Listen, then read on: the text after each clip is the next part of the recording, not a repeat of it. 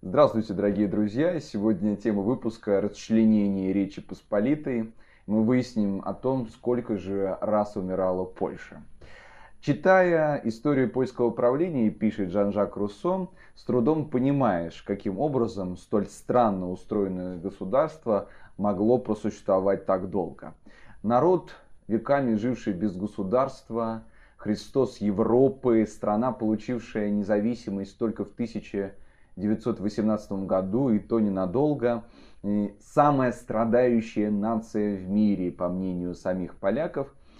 А, но продолжая рассуждение философа, задаешься большим вопросом. Действительно, как же польское государство, пережившее такие унижения в 18, 19, 20 столетиями, а, смогло остаться на политической арене Европы до сих пор. А, давайте заглянем в историю трех разделов Речи Посполитой, самый болезненный для национального сообщества поляков эпизод прошлого, чтобы разобраться в этом вопросе. А в конце еще исторического выпуска посмотрим, что думала о самом разделе Речи Посполитов современная тогдашняя польская элита элита западноевропейская. Подписывайтесь на канал, как говорится, ставьте лайки, рассылайте это видео своим товарищам, а мы зачинаем. Еще в годы Первой русско-турецкой войны 1768-1774 годов России пришлось вплотную заниматься польским вопросом. Именно что пришлось. Потому что, как пишет историк Петр Владимирович Стегний в своей книге «Разделы Польши», матушка Екатерина считала в триаде России Швеция, э, Речь Посполитая, Османская империя, ну, приоритетным скорее южное черноморское направление. Вообще сверхзадачи Екатерининской дипломатии, ее основной вектор развития были обращены на юго-запад и обеспечены тогда торговое мореплавание России в Черном море с последующим выходом в Средиземноморье, а, помощь единоверцам а, России, народам Балкарии, Балкан, прошу прощения, и Греция оставались, ну, в общем-то, ее главными такими задачами. В 1770 году Австрия и Пруссия де-факто начали раздел Речи Посполитой, поскольку к этому времени Вена захватила рядов район Южной Польши, а Берлин открыто поддержал ее. Одновременно это установили и русские, и польские историки. Именно эти державы стали оказывать мощное давление на Екатерину II, которая для начала неохотно как бы вошла, ну, также, по мнению некоторых историй, неохотно вошла в раздел этой Речи Посполитой. Правда, уговоры были не только со стороны иностранных правителей. Надо вернуться чуть-чуть раньше, в 60-е годы, как только воцарилась Екатерина II, после вообще-то дворцового переворота. Надо сказать, что еще после коронации в Москве белорусский э, епископ э, Канисский э, призвал императрицу вступиться за православных в Польше. Дело в том, что а раньше этого эпизода возник вообще сам диссидентский вопрос. Что такое диссидентский вопрос? Это такой историографический термин. Диссидентский вопрос касается э, притеснения православных в Польше э, со стороны, в общем, иноверцев, католиков. Э, и по оценке историка Стегния, от этих притеснений пострадало более 600 тысяч русских православных людей. А, наконец, а, Екатерина II все-таки поддалась настойчивым уговорам своих коллег по монаршескому ремеслу. А, и 6 февраля 1772 года Мария Терезия, Фридрих II и Екатерина II подписали так называемый Петербургский договор о первом разделе Речи Посполитой. Интересный диалог произошел между австрийским послом и королем Пруссии Фридрихом перед тем, как приступить, собственно, разделу Речи Посполитой. И вот из дипломатического такого кокетства австрийский посол еще как бы высказывал такую позицию, мол, Австрия не заинтересована в территориях Польши, но Фредерик как бы осек этого посла. Вот что он э, написал ему. А, поройтесь в своих архивах, и вы найдете там предлог приобрести в Польше еще что-нибудь, помимо того, что вы уже оккупировали. Поверьте мне, Надо пользоваться случаем. Я возьму свою долю, Россию свою. Это не приведет к значительному увеличению наших территорий, но это будет полезно всем нам.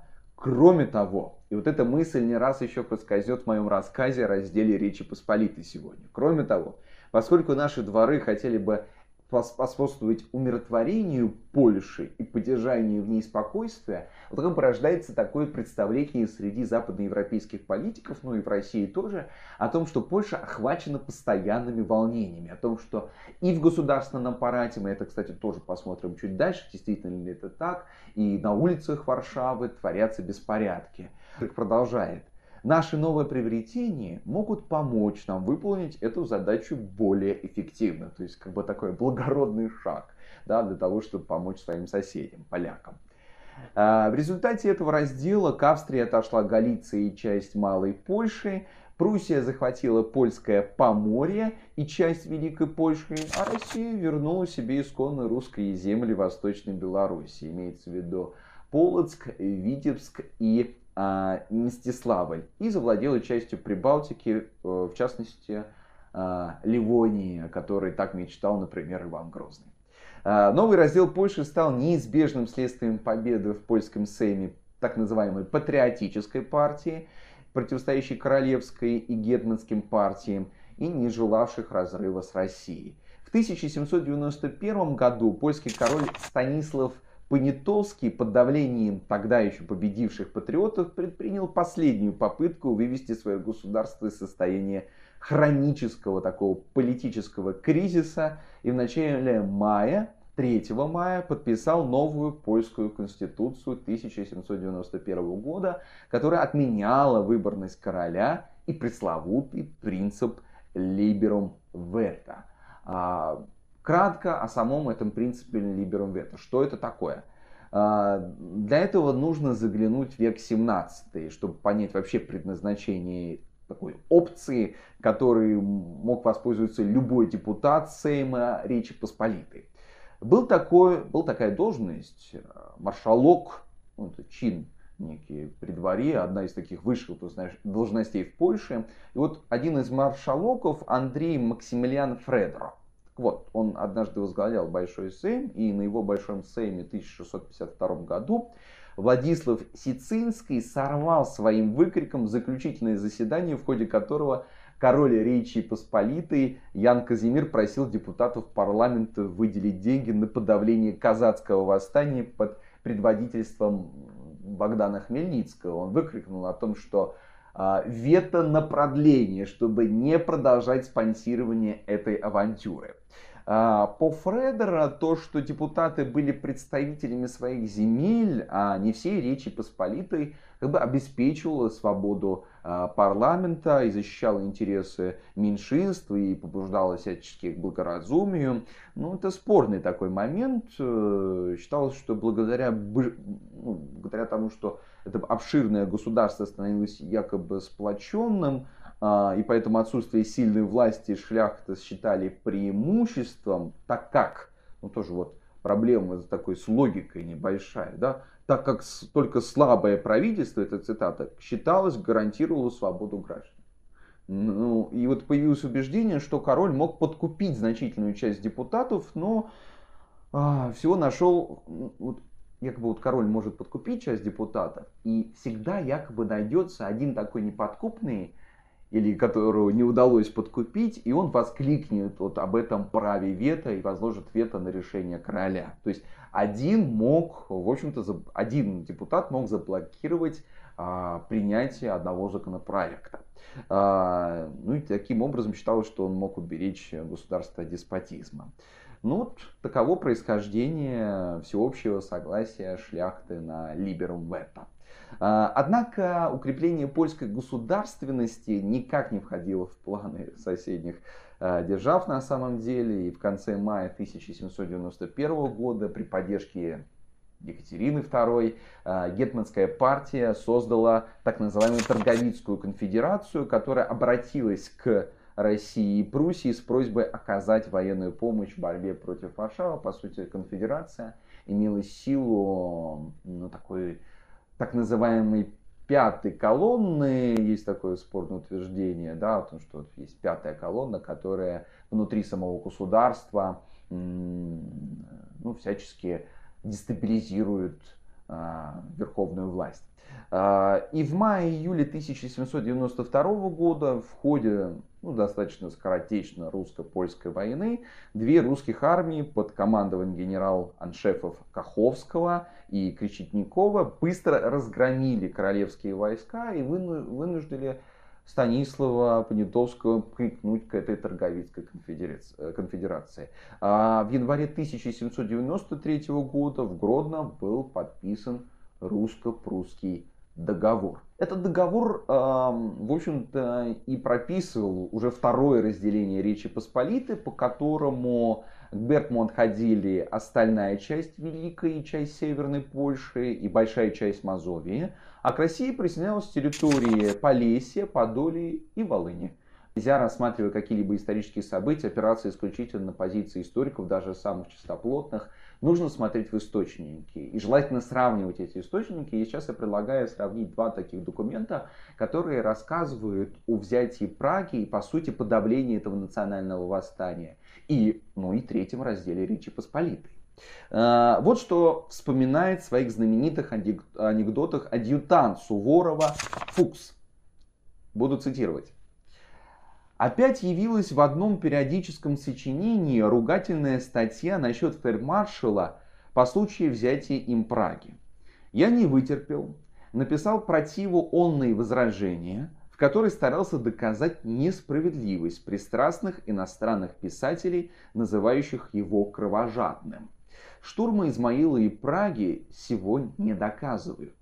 Обстоятельства приписывали ему онные – и он первый, который проливал слезы на сих обагренных кровью развалинах. Прага была последним оплотом Польши. Там лучшие отборные ее войска были сосредоточены и противоборствовали с отчаянной храбростью. И во власти ли военачальника удержать или остановить на таком приступе, каков пражский, войско, разъяренное буйством и мщением за Варшавский 1700 93 года бунт.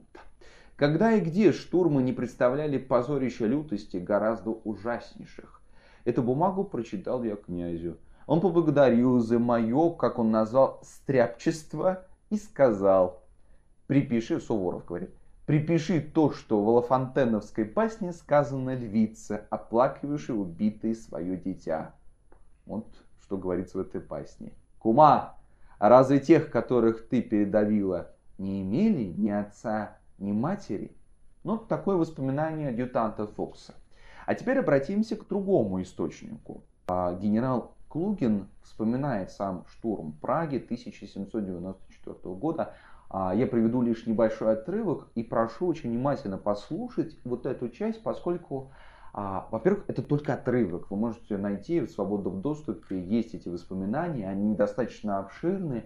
Но вот как он, а, с каким он трепетом, с какой точностью описывает то, что происходило тогда, конечно же, страшные, страшные картины рисует.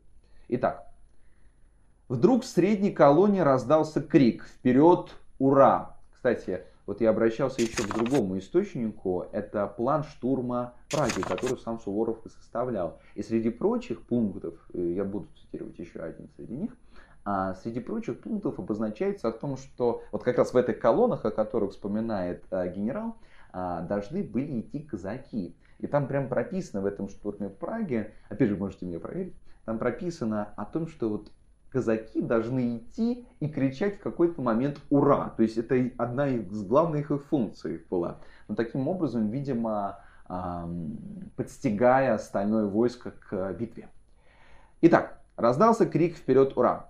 Все войско повторило это восклицание и бросилось в ров на укрепление. Ружейный огонь запылал на всей линии, и свист пуль слился в один вой.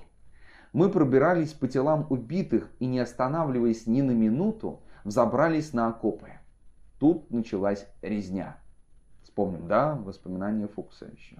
Дрались штыками, прикладами, саблями, кинжалами, ножами, даже грызлись. Лишь только мы взлетели на окопы, бывшие против нас поляки, дав залп из оружия, бросились в наши ряды. Один польский дюжий монах, весь облитый кровью, схватил в охапку капитана моего батальона и вырвал у него зубами часть щеки.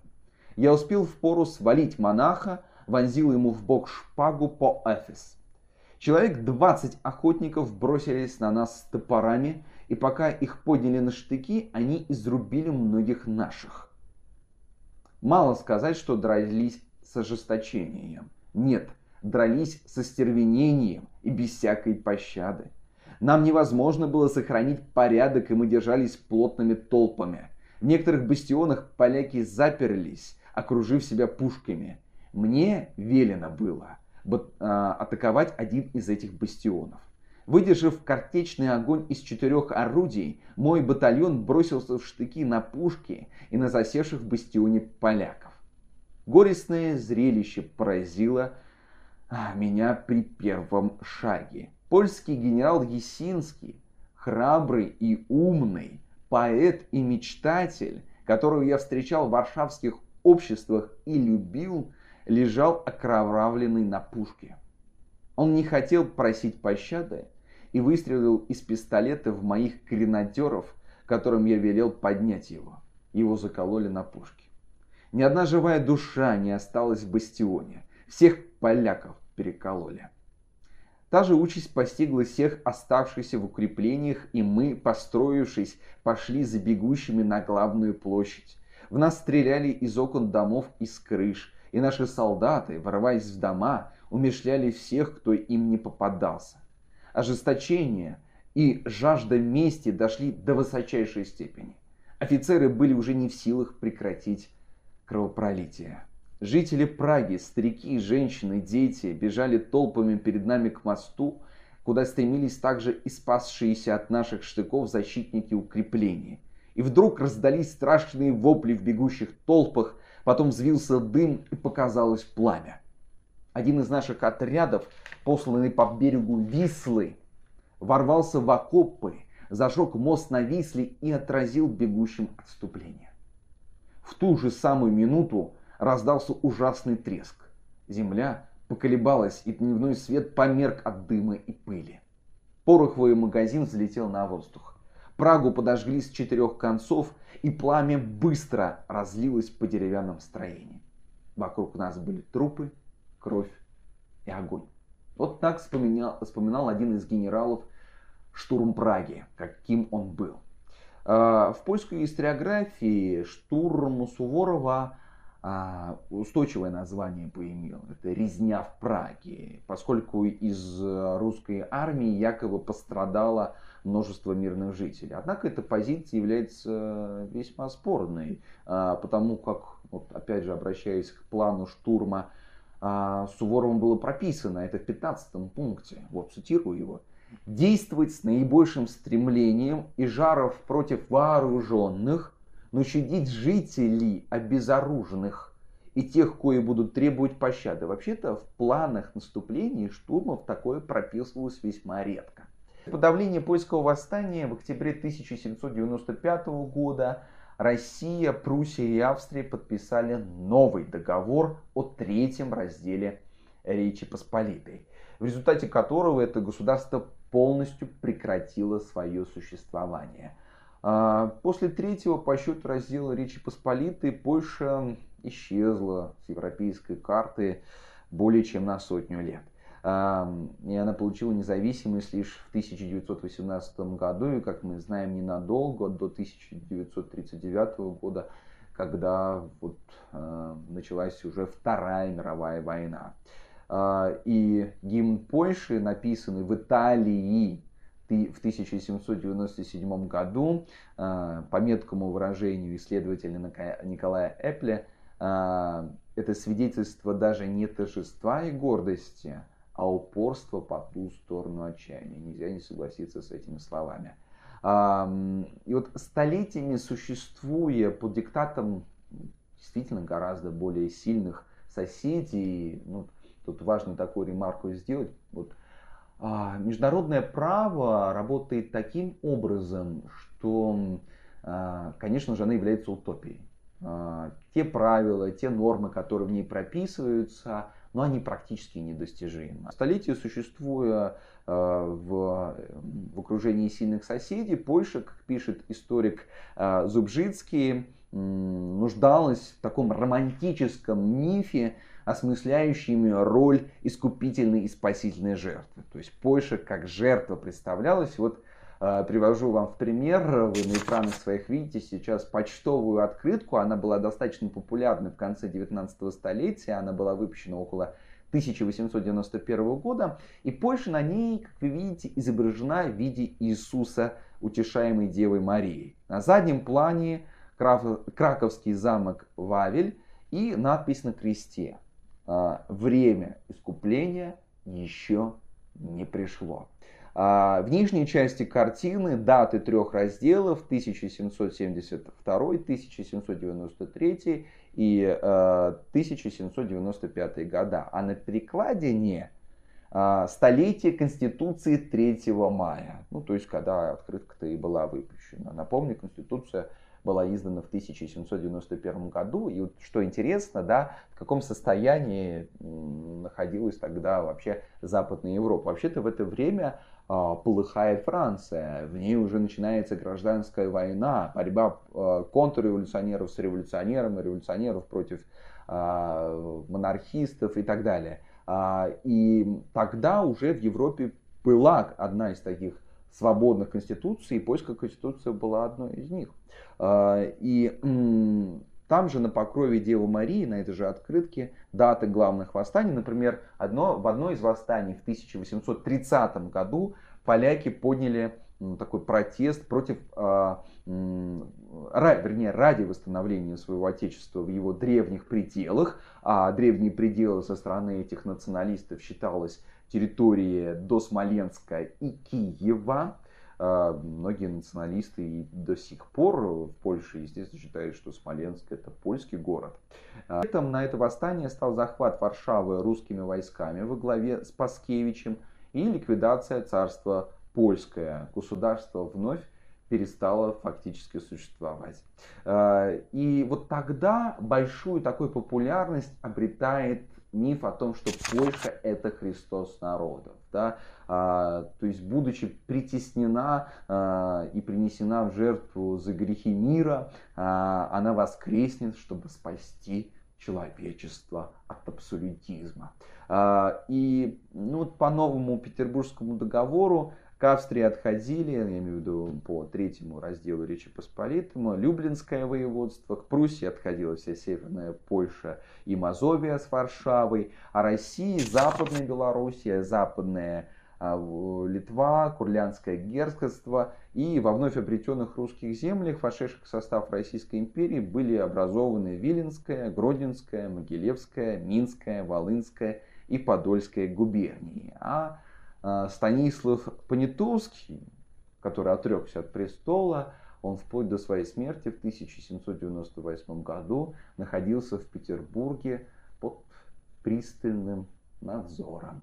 Вот таким было разделение Речи Посполитой, вот такими были воспоминания его а, ну, военачальников, приближенных к Суворову, а, так действовала Екатерина, как мы видим в начале, она, в общем-то, ну, как принято в историографии, хотя я привел вам две разные позиции, о том, что на самом деле Екатерина давно задумалась об этом польском вопросе, как называется, а, подписала э, на карандаш, да, и, в общем-то, э, таким образом, благодаря разделу Речи Посполитой, территория Российской империи, ну, может, незначительно, прав в этом Фридрих, но расширяется.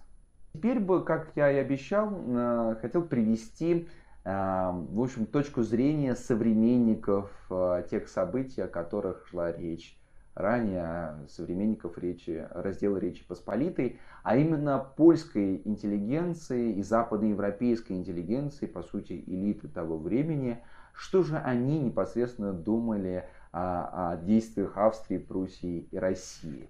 Ну вот э, Вольтер находился долго в переписке с деятелями первого раздела Речи Посполитой и в своем послании к барским конфедератам он а, представляет польские, э, польские смуты как религиозные войны. его представление, что это противоборство католической стороны с протестантской и католической с православной, ну я имею в виду Российскую империю, да, и говорит о том, что соседи вступили в Польшу по праву, то есть он оправдывает действия э, Пруссии, России и Австрии, и, и он считает, что они имели право входить в Польшу так же, как право имеет входить сосед в горящий дом своего соседа.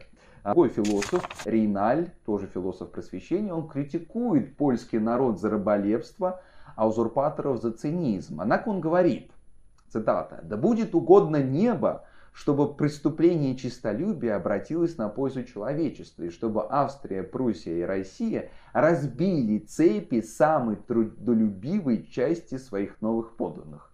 То есть присоединив себе эти территории, таким образом освободить местное население от гнета шляхтичей. Кстати, примерно э, такую же мысль выражает и Жан-Жак Руссо, э, к которому мы еще обратимся чуть позже. Э, главный философ просвещения, конечно, называет соседей Польши узурпатором. Согласно его теории, они представляли такое зло-зло. Но также он утверждает, что, возможно, одна из проблем Речи Посполитой – это обширность ее территории. Но действительно, согласуется с теорией Руссо, как вы знаете, да, о том, что республиканская форма правления для такого большого государства непригодна. Он то же самое рассуждал и России.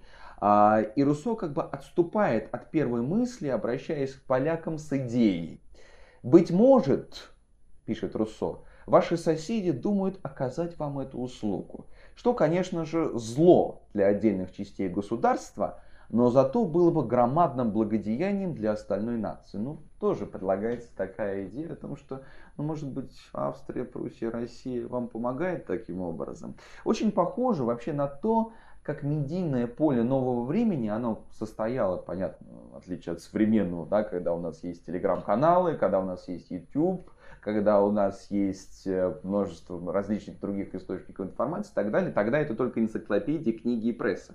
А, они как бы убаюкивают создание такого польского обывателя, польского народа и одновременно лавируют между позицией элит шляхтичей, а как мы видим, да, уже посмотрев, например, на те внутреннюю вот эту пятую колонну, которую я назвал, да, а, о том, что она есть, разные позиции в самой Польше, вот как бы лавирует между этими позициями, и в то же время между позициями австрийской, прусской и русской а, властью. Но это было бы, конечно, интересной гипотезой, но боюсь, что польское население не читало Жан-Жака Руссо. Философ из Шотландии Джеймс Макинтош заявил, что с 1772 года международное право сделалось пустым словом, ибо царствует насилие. Да, что-то похожее да, на современную риторику некоторых публичных деятелей, вот постоянное разочарование международным правом.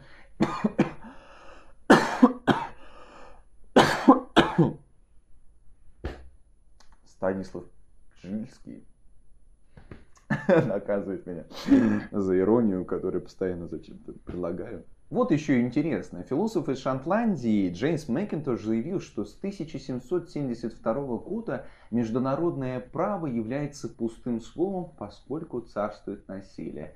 Вот напоминает, да, некоторую риторику современных публичных деятелей, которые, ну честно сказать, немножечко не разбираются в международном праве. Нужно, что ли, не знаю, получить классическое образование, поступить в юриспруденцию, там уже понять о том, что международное право, оно, повторюсь, утопия, оно недостижимо. Ну, вот, э, что называется, знание спасет вас от разочарования. Э, ну, вообще философы эпохи просвещения, вот, если сравнивать с днем сегодняшним, а, были ну, очень впечатлительными подростками в деле геополитики. Вот к чему равнодушен даже самый впечатлительный современник наш, а, могло разбить сердце и ранить. Вот, э, э, некоторых философов 18 столетия, которые ратовали за идеалы французской революции 89 года, я имею в виду 1789 года, где главным лозунгом было свобода, равенство, братство, но вот, э, как я уже показывал в э, своем историческом выпуске прошлом про террор во время французской революции, Ну, в общем-то, этот лозунг и те демократические идеалы, на которые прикрывались Робеспьер и его товарищи, все-таки были такой бутафорией. Среди историков, надо и на историков еще посмотреть, как я говорил, и западноевропейской, и польской элиты. Но вот, тем не менее, стоит выделить только одного историка, который описывал раздел Польши.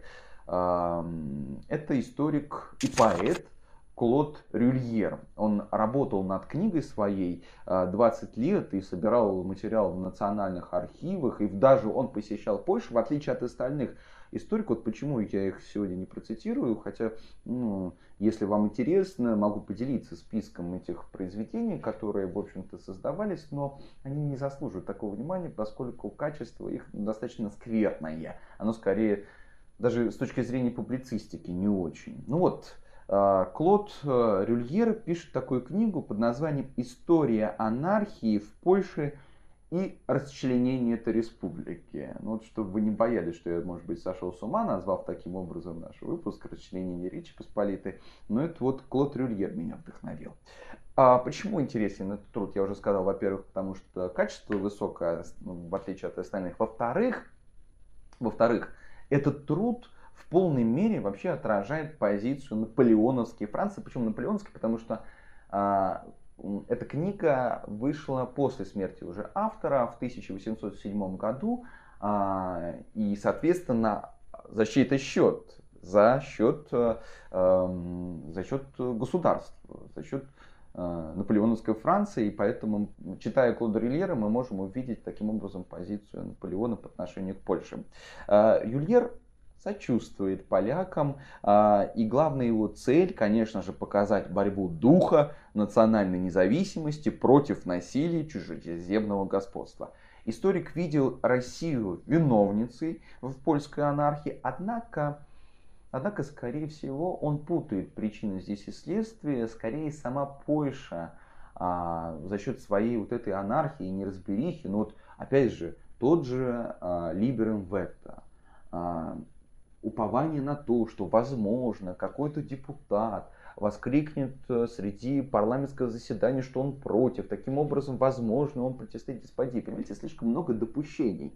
И это свидетельствует о том, что в парламентской процедуре Польши, вернее, Речи Посполитой, ну, происходило не самые э, такие стабилизирующие всю верховную власть процессы. Так вот, э, скорее, в общем-то, а сама Польша вводила в искушение своих соседей, в том числе и Австрию и Пруссию, для того, чтобы, как я уже чуть ранее сказал, а, сильный всегда будет пожирать слабого. Это всегда во все времена в истории происходило. Я думаю, что и в следующих исторических выпусках мне придется даже об этом привести пример, потому что даже разбирая самые, казалось бы, безобидные страницы истории человечества, это обнаруживается, поверьте мне. Однако и сам Юльер спорит с собой, на самом деле противоречит себе, а, потому что глубинную причину, цитата, видит в том, что польская конституция – не имея в себе ничего феодального, была в сущности тем же устройством, какое мы встречаем у варваров, разрушившейся Римскую империю. Ну, здесь Рюгер сам мои слова подтверждает.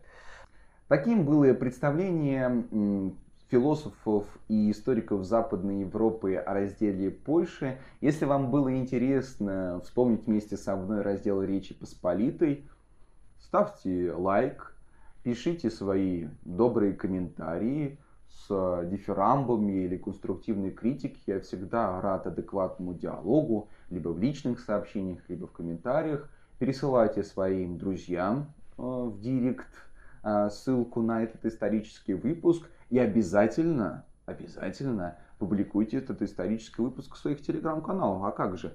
Нужно держать связь, друзья. До замочания можливые шешвичи.